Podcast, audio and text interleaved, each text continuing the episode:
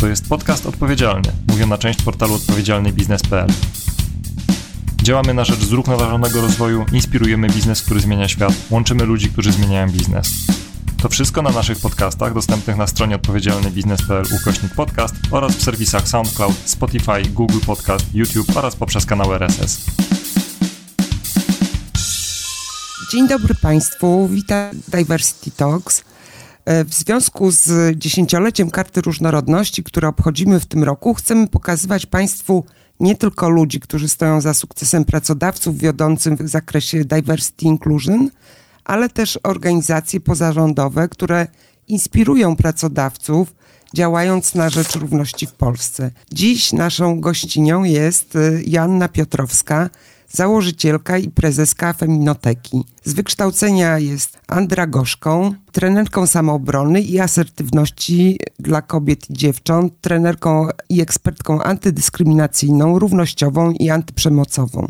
Absolwentką studium przeciwdziałania przemocy w rodzinie oraz studium poradnictwa i interwencji kryzysowej. Dzień dobry Pani Joanno. Dzień dobry. Pani prezesko, czy czegoś nie pominęłam przedstawiając Panią? Myślę, że wystarczy. Może zacznijmy naszą rozmowę od 14 y, lutego, bo to taka szczególna data dla mojej organizacji, data, kiedy oficjalnie zaczęła działać w Polsce Karta Różnorodności, ale tak się składa, że 14 lutego to też specjalna data dla Fundacji Feminoteka. Fundacja koordynuje w całej Polsce przeciwprzemocową akcję w formie tańca. Nazywam się Miliard One Billion Rising Poland. Przeciwdziałanie przemocy wobec kobiet to główny temat, którym zajmuje się organizacja, którą pani kieruje, no ale nie jedyna e, aktywność e, fundacji. Zresztą ostatnio w ramach Feminoteki pojawiło się samo dobro. Więc e, jak działa fundacja? Czy mogłaby pani nam opowiedzieć? Oj, tego jest strasznie dużo. Postaram się jakoś tak po, po kolei albo w zależności co z czego wynika. Myślę, że może tak, może zacznę od, od 14 lutego, która okazuje się dla nas obu bardzo, bardzo ważną datą. I tak jak Karta Różnorodności została wprowadzona w Polsce, tak my faktycznie od 2013 roku organizujemy w Polsce akcje przeciw przemocy w formie tańca. W całej Polsce mamy 100 grup, które 14 lutego już po raz dziewiąty wyjdą. Pewnie nam się uda na ulicę zatańczyć i zaprotestować przeciwko przemocy wobec kobiet. Ale to nie są tylko działania raz do roku, bo z tej grupy organizatorek One Billion Rising tutaj trzeba podkreślić, że to są bardzo różne osoby, nie, nie tylko takie, które już od lat zajmują się kwestiami równościowymi czy przeciwprzemocowymi, tylko często to są po prostu kobiety, które chciały się zaangażować w jakieś działania przeciwprzemocowe, uważały, że to jest bardzo ważne. A ponieważ ta akcja jest atrakcyjna, bo fajnie jest e, po prostu tańczyć w grupie i to daje mnóstwo energii, więc bardzo dużo kobiet się dołączyło. Są oczywiście organizacje, ale są też grupy nieformalne, są osoby mm. indywidualne, które to organizują. No i z tego też wyniknęła... A właśnie, tak przy okazji tak. są jacyś pracodawcy, czy y, raczej y, organizacje? Mm, raczej organizacje. Mhm. Raczej organizacje zdarzały nam się instytucje, jak urzędy miasta, czy mhm. ośrodki pomocy społecznej, ale pracodawców nie przypominam sobie. Póki co nie. Póki co nie. Zachęcam, zapraszam. Jest przestrzeń. Jest na to przestrzeń, ale właśnie z tej grupy dziewczyn, które organizują akcje, wyszła taka potrzeba, że one chcą nie tylko raz do roku tańczyć przeciwko przemocy, ale chciałyby przez cały rok coś robić. I powołałyśmy antyprzemocową sieć kobiet. I to jest grupa kobiet, które przechodziło i cały czas przechodzą rozmaite szkolenia, żeby podnieść wiedzę i umiejętności z zakresu przeciwdziałania przemocy, żeby umieć współpracować, no, żeby się stały takimi lokalnymi liderkami przeciwprzemocowymi. To jest dla nas szalenie ważne, bo od tych dziewięciu lat schodzimy właśnie na taki poziom lokalny, który jest dla nas szalenie istotny, no bo przecież e, jeżeli mamy, jeżeli chcemy pomagać, skutecznie pomagać, to ta pomoc jest najlepsza, jeżeli jest najbliżej miejsca zamieszkania, więc to nas bardzo cieszy. Jest to akcja, która została wymyślona przez amerykańską działaczkę, aktywistkę, feministkę Eve Ensler i też pisarkę, znana w Polsce jest z książki pod tytułem Monologi Waginy. No i to pokazuje też, jak ten pomysł, jaką on ma, jaką siłę, ponieważ tańczy 14 lutego cały świat. Właściwie nie ma miejsca na globie, gdzie jakieś grupy by nie tańczyły i nie protestowały przeciwko przemocy. Ja się bardzo cieszę, że w Polsce ona się przyjęła, ta przyjęła. akcja bardzo dobrze, bo martwiłam się pierwszego roku, e, że no, taniec na ulicy w zimie no nie jest czymś atrakcyjnym. Po, Polacy i Polki raczej niechętnie tańczą, zwłaszcza na ulicach. A się okazało, że została przyjęta bardzo dobrze ku mojemu zaskoczeniu. Pierwszego roku byłam zdumiona, myślałam, że to będzie kilka grup, a było prawie 20, a potem z roku na, na rok ta liczba, ta liczba rosła. A ile było w ostatnim roku? Tak. E, No, w pandemicznym roku to nawet mi trudno powiedzieć, bo te akcje odbywały się w różnorodny sposób. Dużo się działo online, oczywiście. Kilka grup się zdecydowało tańczyć w przestrzeni publicznej, ale myślę, że tak e, jak na razie e, takich zaangażowanych grup mamy ko- około 80. I tutaj się wymieniają. Polsce. Część przychodzi, część odchodzi, jest jakaś fluktuacja, ale około 80 grup mamy, a takich mocno bardzo zaangażowanych jest około 40-50. Także myślę, że to bardzo dobry, dobry wynik jak na te 9 lat. No i to jest coś, co robimy od 9 lat, ale Fundacja Feminoteka działa od 2005 roku i z roku na rok e, angażowała się coraz mocniej właśnie w działania przeciwprzemocowe, ale wcześniej też robiłyśmy działania, projekty skierowane stricte do pracodawców. Takim naszym e, flagowym wtedy projektem był Gender Index, gdzie szkoliłyśmy pracodawców właśnie z kwestii równościowych. Przygotowałyśmy też taki podręcznik trenerski e, Gender Index o równości szans w miejscu pracy. Ten podręcznik cały czas jest dostępny, cały czas można sobie z niego, z niego korzystać. A potem zaczęłyśmy się coraz mocniej anga- angażować w te działania przeciwprzemocowe. Utworzyłyśmy telefon dla kobiet doświadczających przemocy. Porady prawne, porady psychologiczne mm, rozszerzałyśmy potem tę naszą działalność o grupy wsparcia, o terapię, aż w końcu parę lat temu okazało się, że mniej wsparcia profesjonalnego, finansowego i jakiegokolwiek innego dostają kobiety, które doświadczyły przemocy seksualnej. Zaczęłyśmy mocno się skupiać właśnie na tej tematyce i utworzyłyśmy specjalny fundusz dla kobiet po doświadczeniu przemocy seksualnej, bo okazało się, że konsekwencje przemocy seksualnej są olbrzymie. Te kobiety często tracą pracę albo nie mogą tej pracy utrzymać, e, ponieważ e, doświadczenie, trauma wynikająca z przemocy seksualnej przekłada się po prostu na całe ich życie. Ciężko chorują, zapadają na depresję albo muszą być na e, wielomiesięcznych albo wieloletnich terapiach, które po prostu bardzo dużo kosztują. Czasem sypie im się całe po prostu życie w związku z konsekwencjami po prostu po gwałcie. Więc uznałyśmy, że tworzymy taki fundusz, zbieramy pieniądze, żeby jak najszybciej, bez specjalnych e, i procedur móc wspierać te kobiety w różny sposób. I opłacamy na przykład terapię, ale też e, płacimy za leki. Czasem jest potrzeba zapłacenia jakichś e, długów e, wynikających właśnie z wielomiesięcznego albo wręcz wieloletniej niemożności pracy, utrzymania pracy, więc płacimy za energię, za czynsz, jeśli jest taka potrzeba. Zdarzały nam się takie sytuacje i to mm, od razu mówię, że to dla nas też było mm, no, no wielka satysfakcja, że kobiety po tym, jak udzieliłyśmy tego wsparcia terapeut, terapeutycznego, stanęły na tyle na nogi, że chciały właśnie wrócić, mogły odzyskały chęć powrotu na, na rynek pracy i siłę, żeby coś robić, ale na przykład brakowało mi jakichś narzędzi. Miałyśmy fotografkę, która, której mąż rozbił aparat, ona była fotografką, narzędzie pracy, więc kupiłyśmy na przykład jej aparat. E, Kobieta, która jest e, tłumaczką, a też nauczycielką języka, e, straciła komputer, kupiłyśmy jej komputer, więc też tego typu pomoc rzeczowa z naszej strony dla tych kobiet jest udzielana. Czyli osoby doświadczające przemocy, przemocy seksualnej mogą się zgłosić, po prostu zadzwonić na telefon, który jest dostępny na stronie fundacji, tak? I Tak, tak, można tam zadzwonić. Mamy dyżury od poniedziałku do piątku, od godziny 11 do 19. No, na tyle nam starcza póki co finansów. Mm, Był kiedyś dłużej trochę czynny, no ale star- zależało nam na tym, żeby on był cały tydzień po prostu czynny, a godziny no to już dopasowujemy w zależności od tego, ile mamy pieniędzy.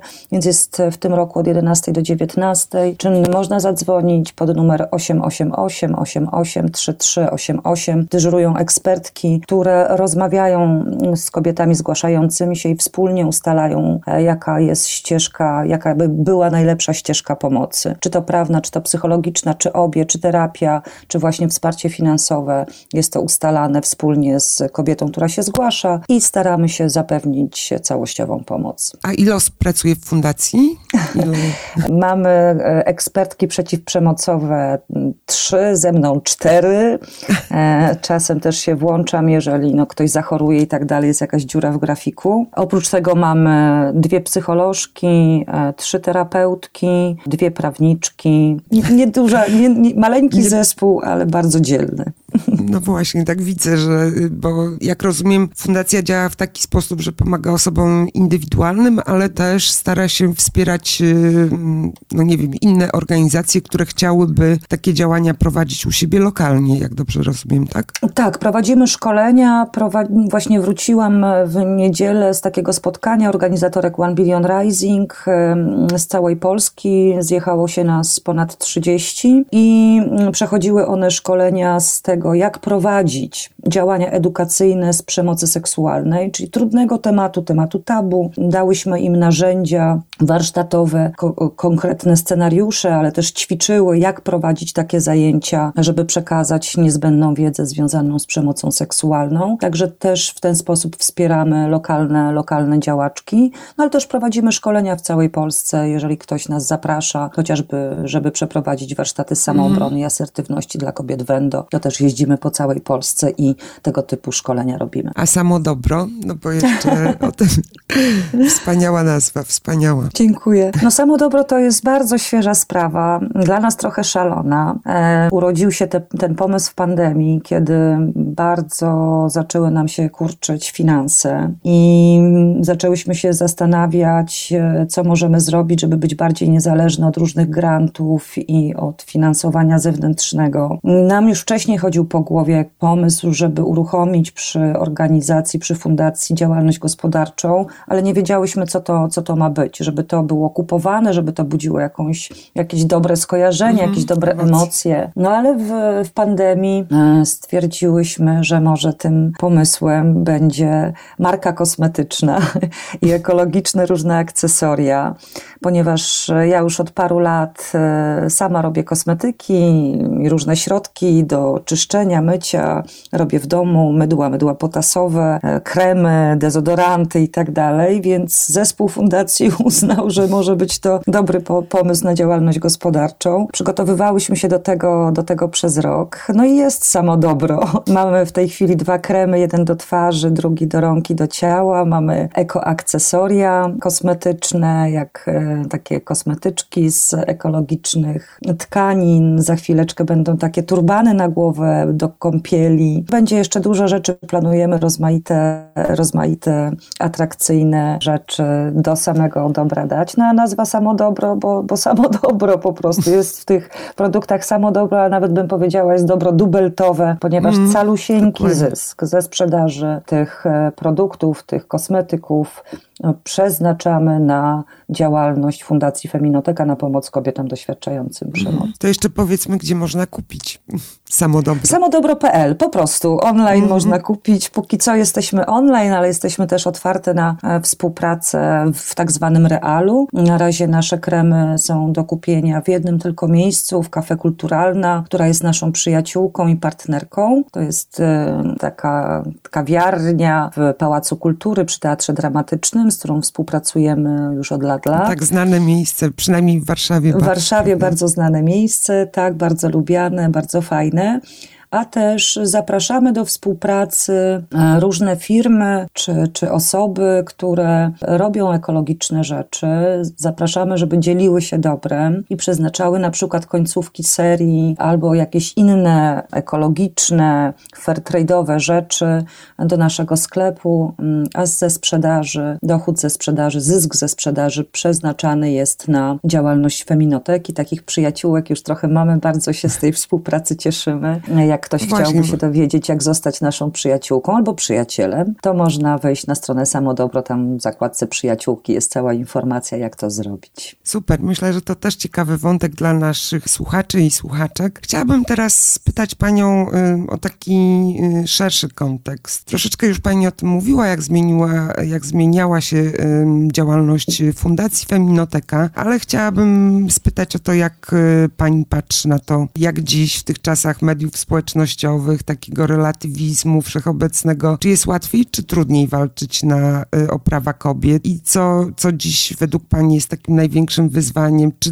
to się zmieniło w ciągu tych 20 lat, kiedy pani zajmuje się tematem y, wspierania kobiet? Co zmieniło się pani zdaniem, jeżeli coś się zmieniło? Media społecznościowe to wyzwanie, ale ja na nie nie narzekam, dlatego że mhm. jak wiadomo organizacje pozarządowe cierpią raczej na braki finansów. Cały czas szukamy źródeł finansowania, nie stać nas na wielkie billboardy, wielkie akcje, reklamy i tak dalej, więc dla nas media społecznościowe są taką platformą, platformą, dzięki której jesteśmy w stanie dotrzeć do odbiorczyń, no głównie odbiorczyń, bo kierujemy naszą pomoc do kobiet. Więc ja tak za bardzo na media społecznościowe nie narzekam, chociaż oczywiście coraz trudniej się przebić przez ten szum informacyjny, coraz trudniej dotrzeć, ale cały czas się uczymy, cały czas się z tego szkolimy, szukamy nowych pomysłów, nowych rozwiązań, więc y, to nie jest chyba taki dla mnie duży problem, chociaż no, wymaga bardzo dużego zaangażowania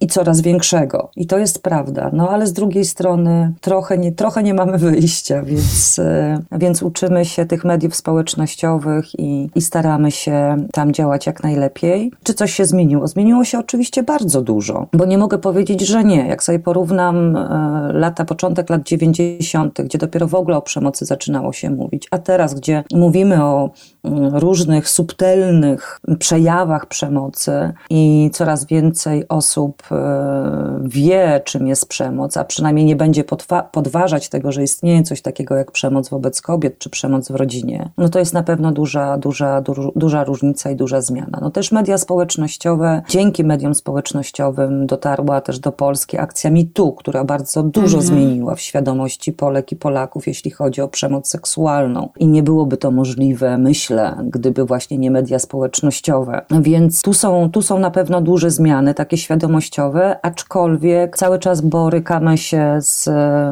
problemami związanymi z uzyskaniem zadośćuczynienia dla kobiet, które doświadczyły przemocy. Pomocy. tak. I, i, I takiej pomocy, która by była E, nie, nie osądzająca, nie raniąca wtórnie. I to cały czas jest gigantyczny, gigantyczny problem.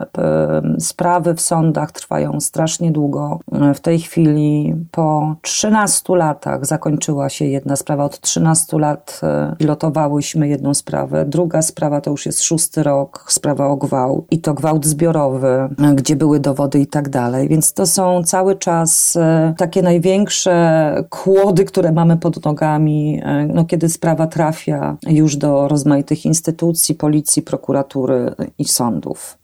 I, i, i to jest dla nas naj, największe wyzwanie, bo tutaj są największe bariery. Cały czas przedstawiciele tych instytucji mają w głowach mnóstwo mitów i stereotypów na temat przemocy, przemocy seksualnej niechętnie uczestniczą w szkoleniach, więc to jest dla nas cały czas wyzwanie, jak pomóc kobietom, które weszły na tę ścieżkę prawną dochodzenia sprawiedliwości i jak, jak im pomóc, jak je podtrzymać na duchu, jak im pomagać. Często też po prostu płacimy za adwokatów, adwokatki, bo walka o sprawiedliwość też po prostu kosztuje.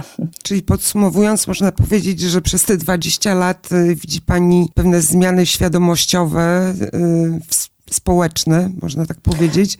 Natomiast tak. brakuje jeszcze rzeczywiście tych zmian świadomościowych y, ludzi systemu, tak? Y, ludzi, którzy tak, bo o ile e, coraz więcej kobiet wie, że to, czego doświadcza, jest przemocą i ma odwagę szukać pomocy, o tyle właśnie mam wrażenie, że bardziej konserwatywne mm, są te struktury, są mhm. instytucje, do których, do których zgłaszana, zgłaszana jest przemoc. Natomiast też zajmując się w karcie różnorodności i pracując e, z pracodawcami, widzimy no, ogromne zainteresowanie biznesu, budowaniem takiej włączającej, otwartej na różnorodność y, kultury organizacji. I też w tych rozmowach w ramach Diversity Talks zależy nam, żeby pokazywać inspiracje. Więc chciałabym spytać Panią tutaj o takie rekomendacje mm, dla pracodawców. Wspomniała Pani o mm, podręczniku, który jest dostępny tak. Y, na stronie Fundacji Feminoteka. Co jeszcze? Znaczy, mi cały czas brakuje takiej współpracy, jeśli chodzi o przemoc, mhm. przemoc wobec kobiet, dlatego że jako pracodawcy na pewno macie wśród osób pracujących kobiety, które doświadczają przemocy. No, mhm. jest nie, niemożliwe, żeby tak nie było, bo skala przemocy jest po prostu ogromna. Mhm. Po prostu tak. Więc mi brakuje cały czas takich działań wewnętrznych pracodawców, mhm. żeby pomóc, pomóc tym kobietom. Ja nie mówię, że muszą przechodzić szkolenia e, eksperckie z przemocy, ale chociażby wywieszenie informacji, czy, czy rozsyłanie informacji, gdzie kobiety mogą uzyskać pomoc, jeżeli doświadczają przemocy. Na przykład o e. feminotece, prawda? Na przykład w feminotece. Nie ma najmniejszego problemu, żeby podawać nasz, nasz telefon i, i zachęcać kobiety, które doświadczają przemocy, żeby, żeby się zgłaszały. No i też takiego zrozumienia, wydawania takiej informacji osobom pracującym, że rozumiemy ten problem, wiemy, że ten problem może istnieć i że w naszym miejscu pracy osoby, które doświadczają przemocy w rodzinie, będą traktowane z szacunkiem, będzie im udzielane wsparcie w zależności od możliwości pracodawcy. To jest jedna rzecz. Druga, drugi taki obszar też związany z przemocą, ale już w miejscu pracy, z molestowaniem seksualnym. Mi się zdarzyło do, no, naprawdę przez te 16 lat, od kiedy prowadzę Fundację Feminoteka, żeby zgłosiły się mm, jakieś e, firmy z taką potrzebą przeszkolenia ich w tym obszarze molestowania w miejscu pracy. Najczęściej, jeżeli nawet tak się, tak się działo, to było to obwarowane takim, taką prośbą, że chcemy o molestowaniu seksualnym, ale niech pani mówi raczej o mobbingu, a, ten, a to molestowanie gdzieś tam tak pani wplecie. Mm, że też pracodawcy często, to jest takie moje doświadczenie, boją się tej tematyki, boją się, że jak zaczną o tym mówić, no to będzie pokazywało, że być może w naszej organizacji ten problem Taki, jest. Mm -hmm. No, i, no i się mogą czuć z tym jakoś niekomfortowo. Tylko rzecz polega na tym, że tak czy siak to się może zdarzyć, a tego typu szkolenia Dokładnie. po prostu przeciwdziałają molestowaniu seksualnemu. Drugi taki obszar, e, z którym się zetknęłam i dlaczego byłam zapraszana do, do firm, żeby przeprowadzić takie szkolenia, to wtedy, kiedy już się coś złego wydarzyło. I wtedy pracodawca mówił: Ojej, ojej, to musimy coś zrobić, musimy po prostu przeszkolić kadrę kierowniczą, musimy przeszkolić wszystkich pracowników i pracownice, żeby więcej się takie rzeczy nie zdarzały. I to jest ok, tylko dla mnie by byłoby zdecydowanie lepiej, gdyby uprzedzać tego typu, tego typu zdarzenia, mhm. prawda? I e, przeciwdziałać i stworzyć jakieś procedury, jakieś zasady, które chroniłyby osoby pracujące przed molestowaniem seksualnym. Więc tu taki mogę mieć e, apel, mhm. żeby się nie bać tego tematu. On nie jest taki straszny. Warto, warto na ten temat rozmawiać, dlatego że jakby straty wizerunkowe, kiedy zostanie ujawniona kwestia przemocy seksualnej w miejscu pracy, no są po prostu gigantyczne. I mm, no też wiem, e, że kobiety coraz częściej mają świadomość i tego, co się dzieje, i coraz częściej nie chcą się zgadzać na tego typu zachowania w miejscu pracy, jeżeli nie znajdują tam oparcia, zrozumienia, jeżeli tam nie ma jakichś szkoleń czy jakichś procedur, no to po prostu to ujawniają publicznie. Więc e, ja też myślę, że z punktu widzenia takiego e, ochrony wizerunku po prostu firmy, warto, warto tego typu szkolenia robić. Tak, no i poza tym, że to, żeby... mhm. warto w ogóle robić, prawda? W imię wartości. Zdecydowanie tak tak. Pani prezesko, czyli taki obszar współpracy szkoleniowej, czy nawet tworzenia procedur, y, to, to jest jeden z obszarów takiej potencjalnej współpracy y, pracodawców tak. z Minoteką, tak? Jak rozumiem? Jak najbardziej, jak najbardziej. Mamy przygotowane na ten na temat materiały, mamy jakieś wzorcowe procedury, które można wprowadzać w miejscu pracy, ale możemy też pracować nad, niedługo będę właśnie przygotowywać dla jednej e, ze szkół we współpracy z całą kadrą pedagogiczną. Będziemy przygotowywać właśnie zasady chroniące przed e, niechcianymi zachowaniami, molestowaniem seksualnym i, i przemocą, tu akurat w szkole, ale można to prze, przekładać oczywiście na inne miejsca pracy również. Inny obszar, jak rozumiem, to jest taki y, współpracy no, pokazującej y, powiedzmy zaangażowanie pracodawców, firm we wspieranie pewnych wartości, jak na przykład